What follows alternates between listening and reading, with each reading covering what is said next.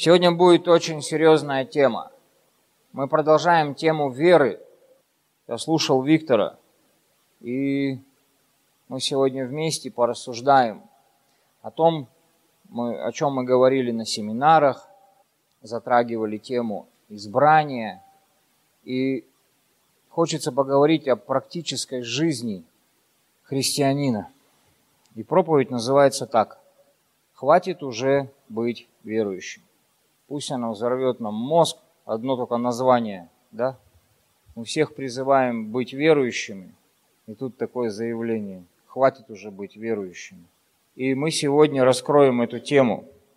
Она есть у него на YouTube. Мы с вами вместе порассуждаем. Давайте откроем Евангелие от Луки, 14 глава, 16 стиха. Он же сказал ему, один человек сделал большой ужин и звал многих. И когда наступило время ужина, послал раба своего сказать званным, «Идите, ибо уже все готово». И начали все, как бы сговорившись, извиняться. Первый сказал ему, «Я купил землю, и мне нужно пойти посмотреть ее. Прошу тебя, извини меня». Другой сказал, «Я купил, я купил пять пар валов и иду испытать их. Прошу тебя, извини меня». Третий сказал, «Я женился, и потому не могу прийти, и, возвратившись, раб тот донес о всем господину своему. Тогда, разгневавшись, хозяин дома сказал рабу своему, «Пойди скорее по улицам и переулкам, и по улицам, переулкам города, и приведи сюда нищих, увечных, хромых, слепых». И сказал раб, «Господин, исполнено, как приказал ты, и еще есть место». Господин сказал рабу, «Пойди по дорогам и изгородям, убеди прийти, чтобы наполнился дом мой. Ибо сказываю вам, что никто из тех званных не вкусит моего ужина, ибо много званных, но мало избранных. Аминь. Что мы с вами видим из этой ситуации? Мы видим людей, призванных. Аминь. Бог призывает людей. И что делают люди? Я бы сказал, находят предлог отмазаться. Находят предлог отмазаться. Чем они отмазываются? Как нам говорил Виктор, чем они отмазываются? Вот ты можешь включить там, да? Ты включаешь? Да. Ага, вот верни назад. Верни. Один сказал, второй сказал, третий сказал. Они извиняются. Они такие вежливые, почтительные, святые, добрые. Говорят, извините, но у нас свои дела есть. Дела какие, Алексей? Вы сейчас вообще Какие, Виктор, говорил дела? Слово, вспомните это слово. Личные, у тебя всегда личные дела. Они все наши дела. Ну, чуть-чуть по-другому. Безгрешные. Мы же христиане. Нам же грешить нельзя. Мы же не грешим. Поэтому дела, обратите внимание, безгрешные. Пять пар валов. Что в этом плохого? Когда мое хозяйство умножается. Женился. Я же соблюдаю заповедь, плодите и размножайтесь отца. Библия мне говорит, почитай отца и мать. Дела безгрешные. Очень часто мы отмазываемся вот этими безгрешными делами, забывая о том, что есть грех бездействия. Да? Есть грех действия, а есть еще грех бездействия. Где это написано? Да, это написано в послании к Иакову. То есть мы видим, как очень часто верующие люди, которых Бог призывает, зовет и говорит, пойдемте, начинают отмазываться. А что нас ждет на небесах? Ну вот так вот, по Писанию. Бог что приготовил нам? Ну, ну скажите это как-то вот, связанное с этим словом. Палево. Давайте все в режим полета. Кто не на самолете, тот козел. Библейский. В Библии же написано, Будут козлы, да? А будут овцы. И он отделит. Я вам скажу больше, отделение уже сейчас происходит. И уже сейчас.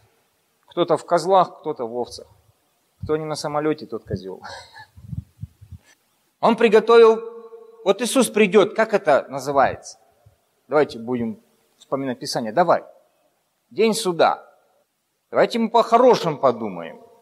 Второе пришествие, что это будет? Да, как его назвать? Иисус куда приходит? О, о девах давайте вот вспомним. Притчу о девах. Куда он пришел? На пир. На брачный пир. Здесь что происходит? Куда он зовет? Ужин. Ужин. Он говорит, пойдемте, гулянка. Будет весело, будет классно. Всем всего хватит. У вас будет хорошее настроение. Хряпнем венца, закусим хорошо. И будет все супер. Мы начинаем что делать? Отмазываться. Мы говорим, мы христиане, мы не пьем, у нас сухой закон, и свинину не едим, у нас там валы, у нас там земля.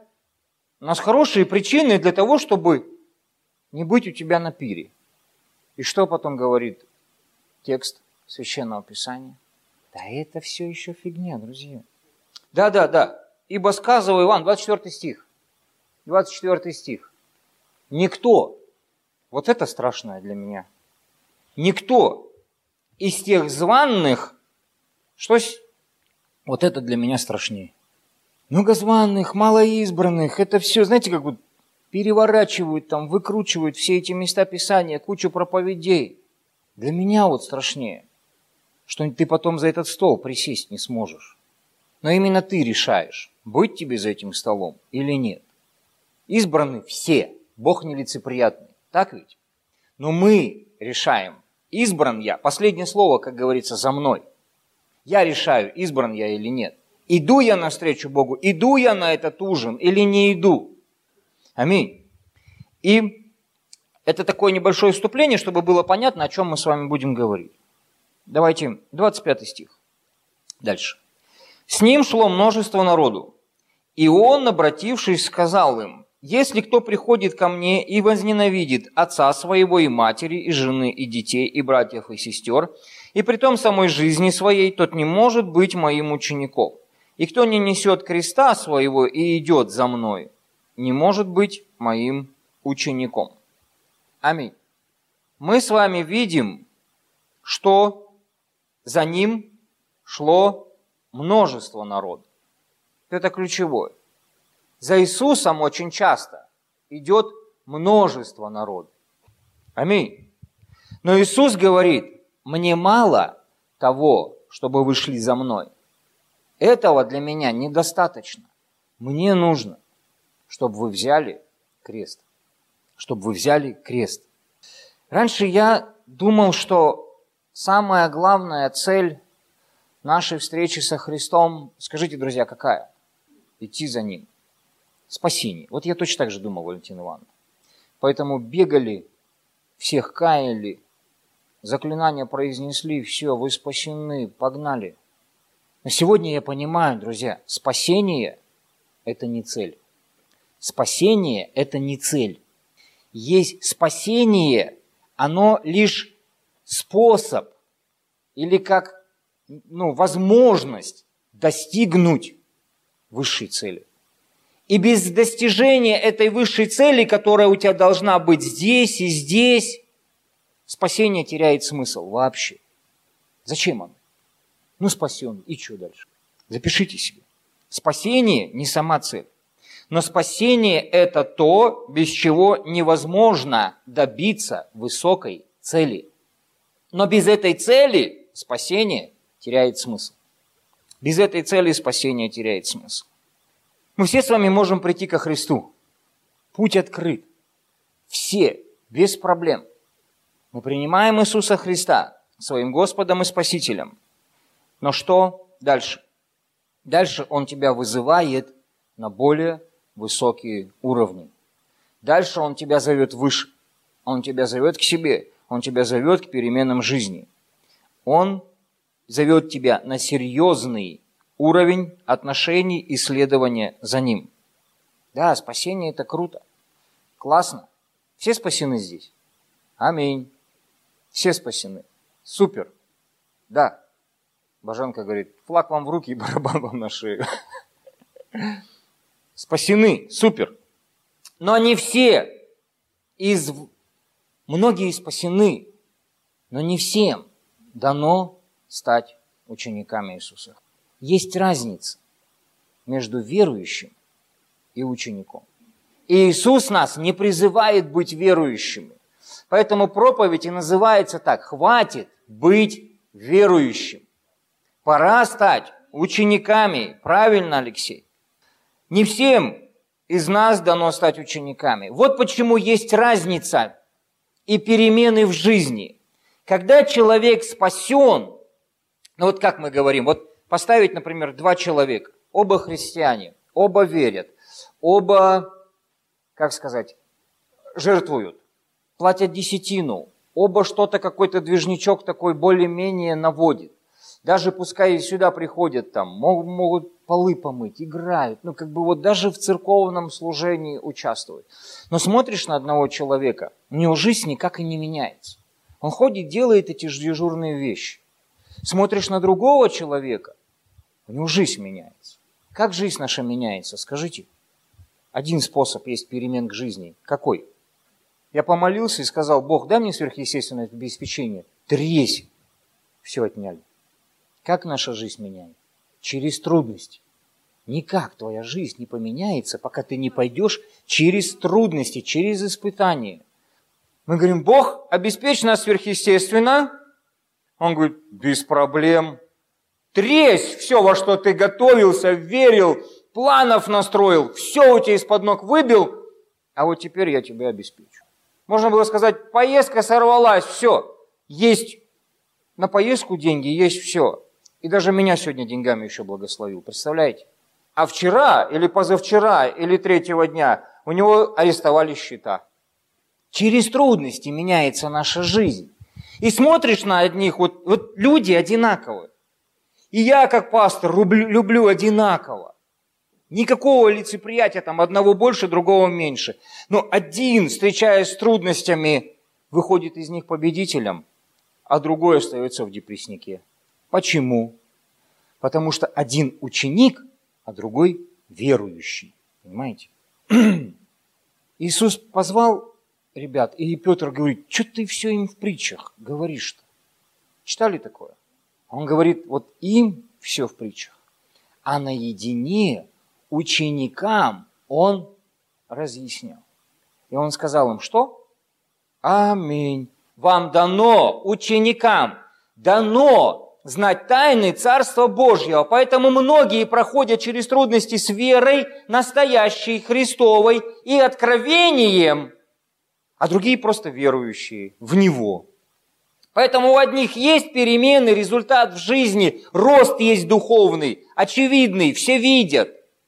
А другие так и остаются на уровне своих эмоций, на уровне своих знаний и на уровне своих проблем и трудностей. И они ее пересидели, эту трудность, и пошли точно такие же.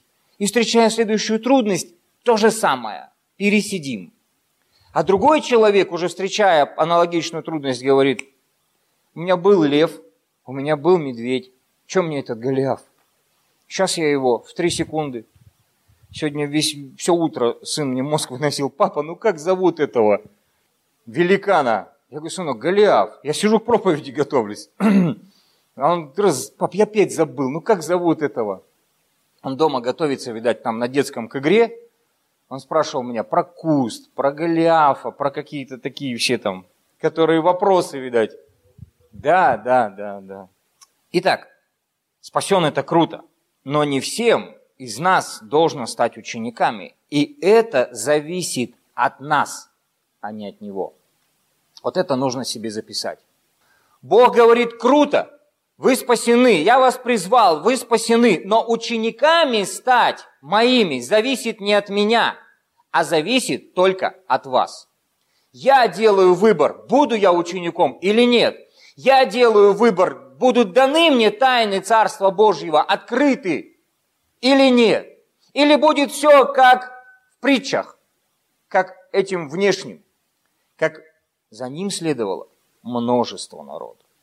За ним следовало, друзья, множество народа. 27 стих. «И кто не несет креста своего и идет за мною, не может быть моим учеником». Он не говорит, «И кто не несет креста и не идет за мной». Обратите внимание. Либо присаживайся, либо это. Смотрите, что написано. кто не несет креста своего и идет за мной. Не написано, кто не несет креста и не идет. Не написано, кто не идет и несет креста. Не несет. Мы все идем за Иисусом. Мы все идем за Иисусом. Мы же верующие. Мы за Ним идем. Но проблема в том, что одни взяли крест, а другие, они его не берут. Иисус говорит, да, ты идешь за мной, но не несешь крест. То есть ты идешь за мной, но не несешь моего призвания на твою жизнь. Крест – это... Мы кучу проповедей про крест наслушались. Всяких разных. Но крест – это его призвание, его планы на твою жизнь. Классно? Ты ходишь за мной, но ты ходишь за мной ради своих амбиций. А у меня есть мой план на твою жизнь. Поэтому он и говорит, кто не несет креста и идет за мной, тот не способен быть учеником. Запишите себе отличие ученика от верующего. Верующий в него, все верующие, все верующие. Отличие ученика – это тот, который ищет его воли на свою жизнь и соглашается с его планами на свою жизнь. Он взял крест и идет. Просто верующий. Он идет за Иисусом, но без креста. Поэтому одни ходят, чтобы исполнить волю Его, другие ходят за Иисусом, чтобы исполнить, реализовать свои амбиции, а не ради Его планов. И Бог говорит, что ты не можешь принять планы, которые есть у Него на твою жизнь. 28 стих. 28 стих. Это все в одном контексте, это все в одном и том же смысле идет. Это все идет речь Иисуса Христа, непрерывная. И мы о ней с вами размышляем.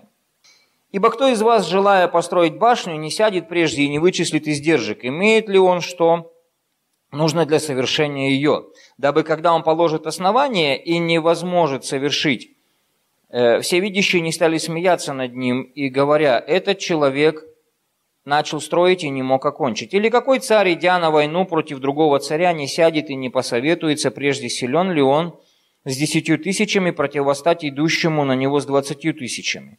Иначе пока тот еще далеко, он пошлет к нему посольство просить о мире. Так всякий из вас, кто не отрешится от всего, что имеет, не может быть моим учеником. Соль – добрая вещь, но если соль потеряет силу, чем исправить ее? Ни в землю, ни в навоз. Выбрасывают, короче. Кто имеет уши слышать, да слышит.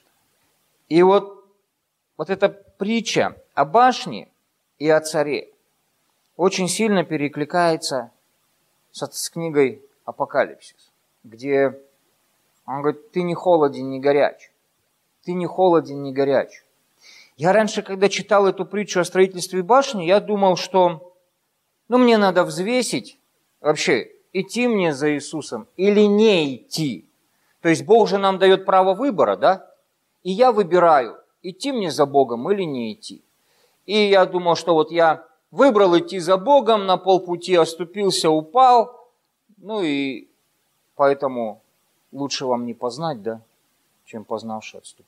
Но когда мы все это берем вместе, о соли, о царе и о строительстве башни, на самом деле раввины толкуют так. Соль никогда не может потерять свою силу. Все проповеди э, о соли, там, о мешочках, там еще, какие я тоже кучу слышал проповедей о соли, но то, что здесь имеет в виду Иисус, потому что один ученик подходит и говорит, Иисус приводит все примеры с устной Торы, с Ветхого Завета. Он притчи говорит, понятные на то время евреям, понятные на то время фарисеям, понятные ученикам, понятные народу. Или наоборот, непонятные. Но все примеры, они понимают, о чем он говорит, четко. И у раввинов давно есть э, такой мидраж о вот этой соли. Он говорит, как соль может быть... Ученик приходит к раввину и говорит, учитель, скажи, как соль может потерять свою силу? На что он ему отвечает? Я сейчас не помню дословно, но есть как вот животное называется, которое не может рожать? Му, не мулы или мулы, ну вот лошаки. Короче, вот получается как-то смесь. Да, вот они, они становятся неплодны, они не дают потомства. И вот пример такой, как лошак может там, у него может быть там последыш. Он говорит, никак. Ну, то есть они потомство не дают, это природа сама говорит. И вот на это Равин отвечает, вот точно так же, как лошак не может дать потомство, вот точно так же соль не может потерять свою силу. И поэтому здесь вопрос в том, я в теме или не в теме. Я строю башню. Если я взялся строить, не то, что я должен взвесить, идти мне за Иисусом или нет, а я должен сесть и взвесить, какую мне за это придется платить цену и быть готовым, чтобы я шел туда, с этим крестом. И не было вопроса да или нет, идти или не идти. А был вопрос какой? Минимализовать стрессы в своей жизни. Вот для этого тебе надо взвесить. Потому что Бог будет тебя призывать очень часто, обычно. К чему? К радикальным переменам. Радикальным переменам. И вот тут ты должен быть готов выстоять. Вот о чем говорит Иисус, что надо взвесить. Не просто да или нет. Однозначно да. Однозначно да. Потому что Бог говорит, выбери жизнь или смерть. Но ненормальный человек выберет смерть. Нормальный человек никогда не выберет смерть. По сути, Бог дает выбор, но выбора на самом деле и нет. Если ты выберешь смерть, ну ты глупец. Ты глупец, однозначно. Ты всегда будешь выбирать себе жизнь. Итак, как перекликается с холоден или горяч? Лучше вам было не начинать идти за мной, говорит Иисус, чем пойти и не принять тот крест, который я приготовил, который я возложил, и тот план, который у меня есть на вашу жизнь, на тебя. Все взвесить лично для меня, это значит быть готовым, быть приготовленным. Поэтому я строю башню, я сажусь и вычисляю. Поэтому, когда я иду на войну, я сажусь и, и думаю, как мне поступить. Я просчитываю что-то. Просчитываю, взвешиваю. Взвешиваю одну ситуацию, взвешиваю другую ситуацию. Друзья, но я не могу быть в проигрыше, и я не могу быть неизбранным. Соль никак не теряет свою силу. Аминь. Если мы призваны быть солью, значит мы не теряем силу. Если мы призваны быть светом, значит мы светим. Если только свет, который ты называешь в себе светом, не есть тьма. Аминь. А так мы приходим к Иисусу и говорим, я верю в Бога. Но когда мы не следуем, не берем своего креста, что мы говорим своими делами? Мы говорим, я верю в Бога, но я не верю в планы и цели, какие Он имеет на мою жизнь. Да, Он спасает, Он все делает. И как следствие у нас происходит жизнь ради самого себя во Христе Иисусе. Мы живем во Христе Иисусе, но ради самого себя, а не ради Его и Его планов. И Иисус говорит, это хуже, чем если бы ты жил, если бы ты был неверующий. Когда ты пришел ко мне, но живешь по-своему. Хуже, друзья последствия хуже. Ты вроде назвался избранным, но он говорит, не берешь своего креста, не приходишь, на пир не попадете. А он нам приготовил пир. Ну, пускай это аллегорический там или еще как-то. Чем хуже? Почему хуже? Холоден или горяч? Вот если бы ты был бы холоден, тебя можно было бы оживить, воскресить и еще что-то сделать. И он фарисеям говорит, так как вы называете себя знающими, да, на вас больше грех. Так как мы называем себя верующими и ничего при этом не делаем, на суде с нас будет спрос побольше, чем с теми, с тех, кто не встретился или кто не спасен. Итак, почему хуже? Неверующий человек, он не обольщает себя мнением о том, что он верующий. У него хотя бы есть шанс обратиться к Иисусу по-настоящему упасть на колени, возвать и сказать, приди в мою жизнь. А верующий, такие как фарисеи, не говорит, мы дети Авраама, у нас все хорошо, Мы никогда не были рабами вообще. Ты о чем сейчас, пастор? Мы верующие, блин, столько лет. Че? Мы все и на пир идем, и спа... вот, вот куча в городе народу, которые реально верят, что они попадут на небеса. Но глядя на образ жизни, честно, я сомневаюсь. Я прям сомневаюсь.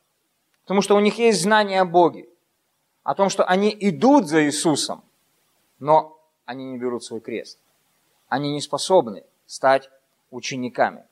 Самое печальное состояние – это когда верующий оказывается не ищущим Бога, не горящим сердцем.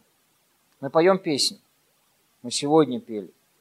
Но вот иногда в зал повернешься, кто-то в телефоне, кто где, кто сидит, кто что. И ты понимаешь, эти люди не понимают, что они делают. Или им оно не нужно. Но при этом люди называют себя верующими. Но а и сердце не горит, не горит по Богу. И когда ты являешься вот этим человеком, не горящим по Богу, это самое печальное, что с тобой может быть. Об этом говорит Иисус в Откровении. Он говорит, так как ты не холоден и не горяч, ты теплый, я тебя извергну из уст моих. То есть не будет ходатайства и исповедания Иисуса Христа перед Отцом Небесным. На суде или где, не знаю, не вдавался в эти подробности. Но вот это «я верующий» или «я верю», я верю, поэтому я сюда прихожу. У каждого верующего есть отмазка. Я верю. Ученику отмазки вообще не нужны. Ему сказали, он делает. Ему сказали, он делает. Ему сказали, он делает. Ему открыты тайны Царства Божьего. И вот это «я верующий», мы себя вот этой отмазочкой успокаиваем. Я верю, но живу по-прежнему для себя. Для себя а не для его плана. И когда я это говорю, друзья, я не говорю о церковном служении только. Мартин Лютер сказал, Виктор везде это повторяет, что доярка, доющая корову в своем призвании, совершает абсолютно такое же священнодействие, как проповедник с кафедры. Но она в своем призвании.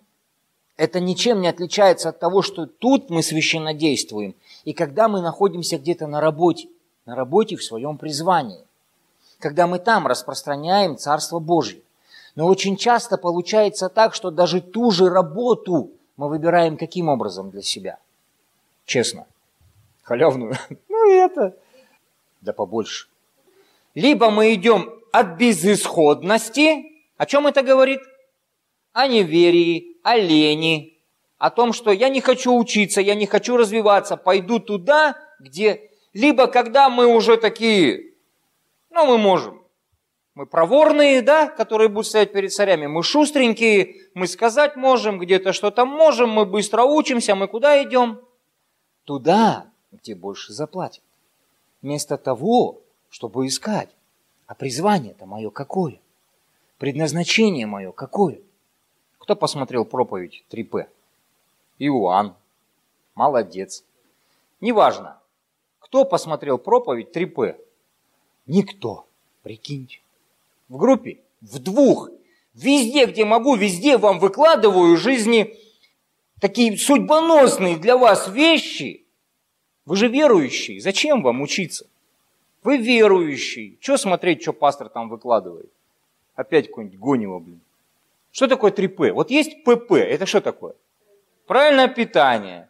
У него есть проповедь ПП, а есть потом проповедь родилась 3П у Виктора Боженко. И перед, еще перед семинарами я ее выложил, чтобы вы все посмотрели. Призвание, помазание, предназначение.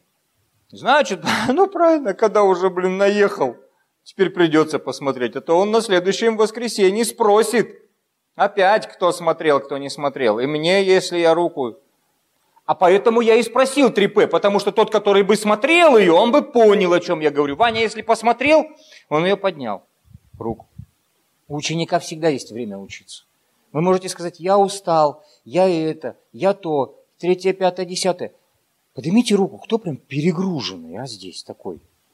У него нет времени. Нет времени смотреть. За грибами ездить? Все. За грибами, за работой.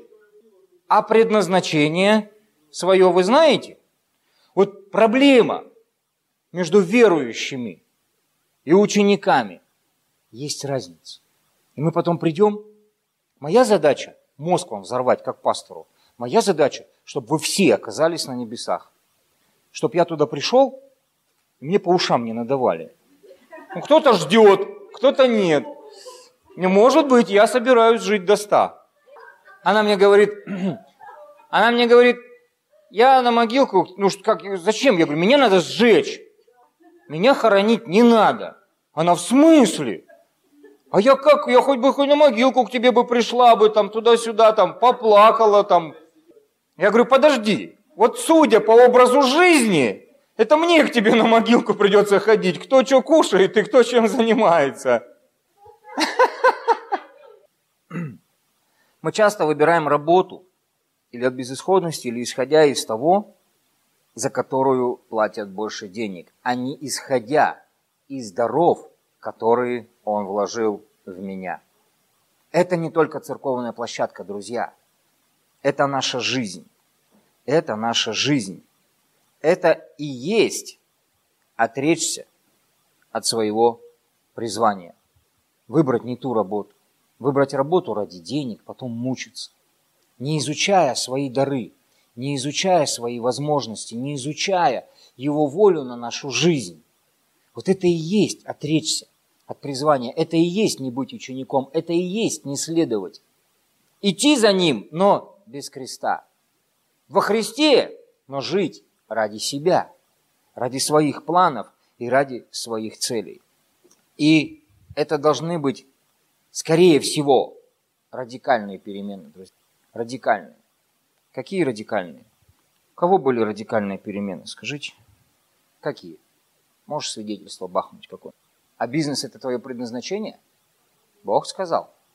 Но Он вас кормит, вы, вы в благословении с этим бизнесом.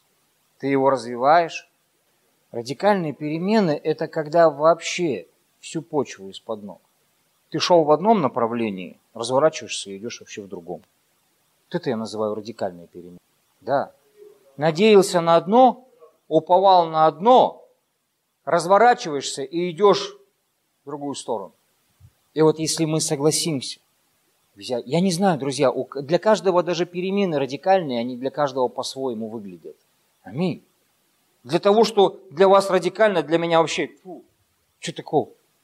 Что такого? Жена беременная, мы едем в репцентр, рожаем там. Среди всех ползающих по полу, какающихся под себя людей. Жена говорит, ты дурак? Я говорю, ты знала, за кого замуж выходишь? Поехали. Поэтому иногда то, что вы мне называете, у меня то для меня вообще, ну как бы, ну, простите, ребят, мне даже, ну, иногда похвалить не за что. Но хотя я понимаю, для человека это реально перемены. Поэтому для каждого радикальные перемены, они будут свои. Уровень жертвы и все тому подобное. То, что я могу, кого-то это может убить вообще, и веру разрушить, и все тому подобное. Понимаете? И Бог не по силам не дает. Но радикальные вещи, друзья. То, что я раньше не делал, теперь беру и делаю. А в основном, ну, смотрите проповедь. Итак, еще одно место и будем заканчивать. Евангелие от Марка, 10, 10 глава. Приходит в Иерихон, 46 стих. Приходит в Иерихон, и когда выходил он из Иерихона с учениками своими и множеством народа, Вартимей, сын Тимеев, слепой, сидел у дороги, прося милостыни. Был мужик, которого звали Вартимей. Все правильно? 10.46, Марка 10.46. Он сидел у дороги, просил милостыни. Что это такое, друзья? Образ жизни – это его заработок. Это то, что давало ему пропитание хотя бы на день. Это его состояние внутреннее мне должны дать. Как это называется в современном обществе? Маргиналы. Мне должны. Поэтому наша некоммерческая организация называется противодействие маргинализации общества. Мне должны дать, за меня должны помолиться, э, мне должны помочь, мне должны рассказать, мне должны пояснить, мне должны совет дать, ко мне должны приехать, мне должны позвонить, за меня должны переживать, должны, должны, должны, должны, должны. И вот здесь он также, он привык, он сидит, ничего не делает, у него есть причина. Любой такой человек находит себе причину, чтобы ничего не делать. У меня не хватает образования, у меня не хватает веры, у меня не хватает силы, я не такой духовный, как вы, я не готов к этому, я не готов. Он находит какую-то причину бездействовать в своей жизни. Но на тот момент у него и выхода не было. Аминь. И много людей в миру, и мы из них были раньше такие же. Мы жили по закону князя мира, господствующего в воздухе, духа, действующего ныне в сынах противления, да, князь мира сего, сатана, дьявол, который устроил свой порядок. И мы жили по этим принципам и законам и оправдывали свое курение, свою выпивку, свои наркотики. Мы их оправдывали. Ну и что, все курят, и я курю. Потом это превращалось в зависимость.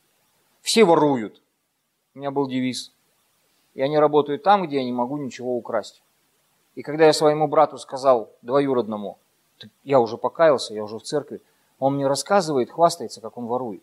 Я говорю, ты завязывай, ты что? Нельзя воровать. Это грех, блин, ты там работаешь, тебе нельзя туда тащить. Он глаза на меня вылупил. Ты что, блин? Это ты меня научил так жить. Это ты мне сказал, я не работаю там, где я не могу ничего украсть. Мне так стало стыдно. Блин, вы не представляете. Мы влияем на жизнь других людей, друзья. Все воровали, я ворую. Мы находили какие-то причины для своего поведения. И у них не было шанса, и у нас с вами не было шанса измениться никакого, точно такого же, как у этого слепого. Он находил причины для вот своего состояния. Но не было причин для перемены, пока не появился Иисус. Иисус произвел хорошую шумиху в свое время, пройдя по территориям, совершая чудеса. И когда выходил он, сидел у дороги, прося милостыни. Услышав, что это Иисус Назарей, он начал кричать и говорить, «Иисус, сын Давидов, помилуй меня!» Многие заставляли его молчать. Когда ты принимаешь какое-то решение, когда замаячил какой-то свет, выход откуда-то, чего-то, кого-то, радикальных перемен в твоей жизни, всегда найдутся те, которые скажут, да ты замолчи, сиди в тряпочку. Эти сектанты, какой, блин, выход? Ты чё? Родные, близкие, далекие обстоятельства, все, ситуации, чтобы не прийти на служение, все будет заставлять тебя молчать, чтобы ты не исповедовал свою веру устами, делами, не подымал здесь руки, не прославлял Бога. Все будет настроено против тебя. Вот вокруг находились люди. И, скорее всего, знаете, вот кто заставлял? Свои же. Те, которые тоже ходили за Иисусом. Те, которые были вокруг Иисуса. Те, которые говорили, ты заткнись, ты ему некогда, ты ну, видишь, ты вообще понимаешь, кто идет. И ты тут со своими проблемами привязался. Никаких у тебя перемен не будет. Все. Это твое, это твой крест. Ты такой и останешься. Куда тебе пырхаться? А часто мы сами себе так проповедуем. Мы говорим, да куда я? Да кого я?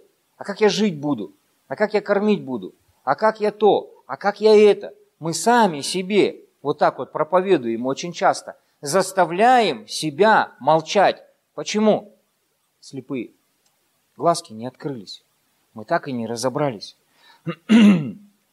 Твоя плоть тебе говорит, нафига тебе ему звонить?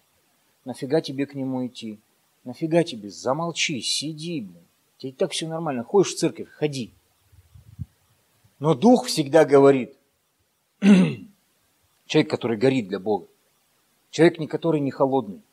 Человек, не который теплый. Многие заставляли его молчать. Но он еще более стал кричать. Многие, это ваши друзья, близкие, знакомые, ты сам, твоя плоть, то бишь. Но он еще более стал кричать. Сын Давидов, помилуй меня. Иисус остановился и велел его позвать. Никогда Иисус не пройдет мимо твоего крика, того, что ты хочешь возопить к Нему, того, что ты ищешь Его. Он услышит, Он остановится и позовет тебя. Но за тебя никто ничего делать не будет. Иисус остановился и велел его позвать. Зовут слепого и говорят ему, не бойся, вставай, зовет тебя. Странное вот это, что к чему орал, орал, а потом к тебе подходит и говорят, не бойся, переобулись. Ну, может быть. Может быть, переобулись. А может быть, наша жизнь начинается, и наше стремление к Иисусу иногда идет не из веры, а идет из страха. Мы кричим, потому что нам страшно. Мы кричим, потому что мы слепые, мы не видим будущего, мы не видим, куда идти, мы не видим. Но самое главное – продолжать кричать. Самое главное – продолжать кричать. В каком бы состоянии ты ни находился, продолжать искать. Он сбросил с себя верхнюю одежду, встал и пришел к Иисусу. На этих, у этих людей, которые просили милости, у них была специальная одежда. Так сказать, аксессуары, которые их определяли, что этот просит. Он поберушка. И очень часто, помните, у меня была проповедь об, об одеждах. В духовном мире у нас тоже есть одежды, друзья – и вот это сбросить верхнюю одежду, это сбросить старый образ своей жизни. Сбросить, расстаться с ним вообще. Ты не можешь к Иисусу прийти старым. Почему? Ты не станешь учеником. Вот это старое, твое ветхое, твои привычки, твоя натура, тот халат, который ты на себя напялил, он будет создавать тебе дискомфорт, он будет тебя связывать. Это... Но когда ты его сбрасываешь, это показатель твоей веры. Это показатель того, что ты действительно готов. Того, что ты решился. Я готов. Это моя естественная платформа для сверхъестественного Божьего чуда в моей жизни. Я начинаю делать. Я соглашаюсь. Вера – это дела. Я соглашаюсь. Я сбрасываю с себя то, что меня именно из-за халатика друзья ему давали. Денежки. Смотрели на него – Глаза ему там никто не распаковывал, слепой или не слепой. Видели халат, давали деньги.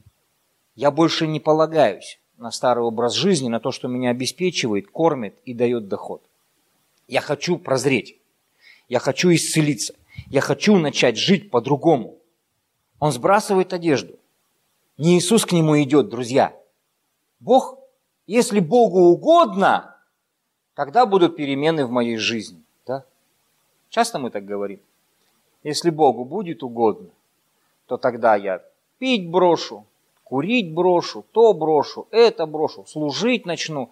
Если Богу угодно, Он меня позовет, Он мне откровение даст, Он мне во сне что-нибудь проговорит. Ну что-то вот Он сделает, вот тогда я буду делать. Но здесь мы видим, что Он сбросил одежду, Он встал, он подошел, и когда он подошел, Иисус говорит, тебе что надо? И можно сказать Иисусу, ты дурак, ты что не видишь, что мне надо? А ему нужны конкретика. Ему нужна твоя вера. Покажи свою веру. В чем она заключается? Ты четко и ясно говоришь, чего ты хочешь. Чего ты хочешь от меня? Слепой сказал ему. Что сказал? No, вот прозреть хочу, это полный бред вообще. Что он сказал? Вот. Вот мы читаем, прозреть хочу. Нет, друзья. Он ему сказал, что? Аминь. Вот что важно. Чтобы совершилось чудо в твоей жизни, ты должен признать его учителем. Автоматически ты становишься учеником – а то, что он согласен был взять свой крест и радикально переменить свою жизнь, он сбросил халат и он пошел к Иисусу. Прозреть – это вообще не, на, вообще не, не, не смотрите на это. Там главное – учитель. Вот что главное. Когда ты приходишь и говоришь, мне нужно прозреть, вот это как раз следование за Христом ради себя самого. А когда я говорю, учитель, я хочу прозреть, это значит, я взял крест и следую за тобой, а по дороге совершаются чудеса. перемены в моей жизни, уходит слепота, уходит глухота, уходит немота, и я иду в свое призвание. Где мое обеспечение? Учитель. Иисус сказал ему что? Прикиньте, что такое вера. Что его спасло еще раз громко? Так что такое вера? Аминь. Разошлись все по домам. Все, можно идти, проповедь закончена. А вот теперь разберись, верующий ли ты, или хватит тебе быть верующим. Надо перестать быть верующими, надо стать учениками. Если мы хотим перемен своей жизни и хотим все-таки на перу с ним оказаться, и хотим быть, нам недостаточно спасения одного, друзья. Круто, что ты спасен, но, как сказал Виктор Боженко, ну, он, видать, от слов Иисуса, флаг тебе в руки и барабан тебе на шею. И все тому подобное. Дальше что? Дальше что? Есть высшая цель для тебя. Высшая, которая тебя же и благословит. Это для тебя. Он благой, и Он имеет кучу благ для тебя. Только не путай веру Христа со своими амбициями и хождение с Ним. Аминь. Давайте встанем. Вера не бывает маргинальной. Тебе никто ничего не должен. Но ты берешь крест и следуешь за Иисусом. Не знаешь, где крест? Разберись. Не знаешь, где крест? Приходи научимся, поймем, вместе разберемся. Но хуже нет, чем следовать за Иисусом без креста. Вот это самое печальное. И сегодня современное христианство поражено этими вещами. Люди работают на нелюбимой работе. Они дергаются, психуют, потом приходят домой, срываются на женах, на детях, отсюда разводы, конфликты. И вот так вот сатана все замутил, закрутил в этом мире. И тебя замотал туда же. С нашими плотскими желаниями, амбициями, страстями, похотями. Иисус дал свободу от этого всего. Но часто мы не хотим с этим разбираться, оправдывая себя волей Божией. Кучей проповедников, которые проповедуют процветание – и мы вместо своего призвания, не зная, сколько Бог нам определил, какой путь нам надо пройти, мы идем на нелюбимую работу. Мы идем туда, где платят больше денег, потому что нам надо как-то выживать. Это антиевангелие, друзья. Антиевангелие, которое проповедую я образом своей жизни, называя себя верующим в это время этому миру, не исполняя волю Отца и не беря, свой, не, не беря крест в руки. Следую при этом за Ним, но без креста. Отец Небесный, сделай нас способными вместить это Слово во имя Иисуса Христа. Аминь. Аминь. Все.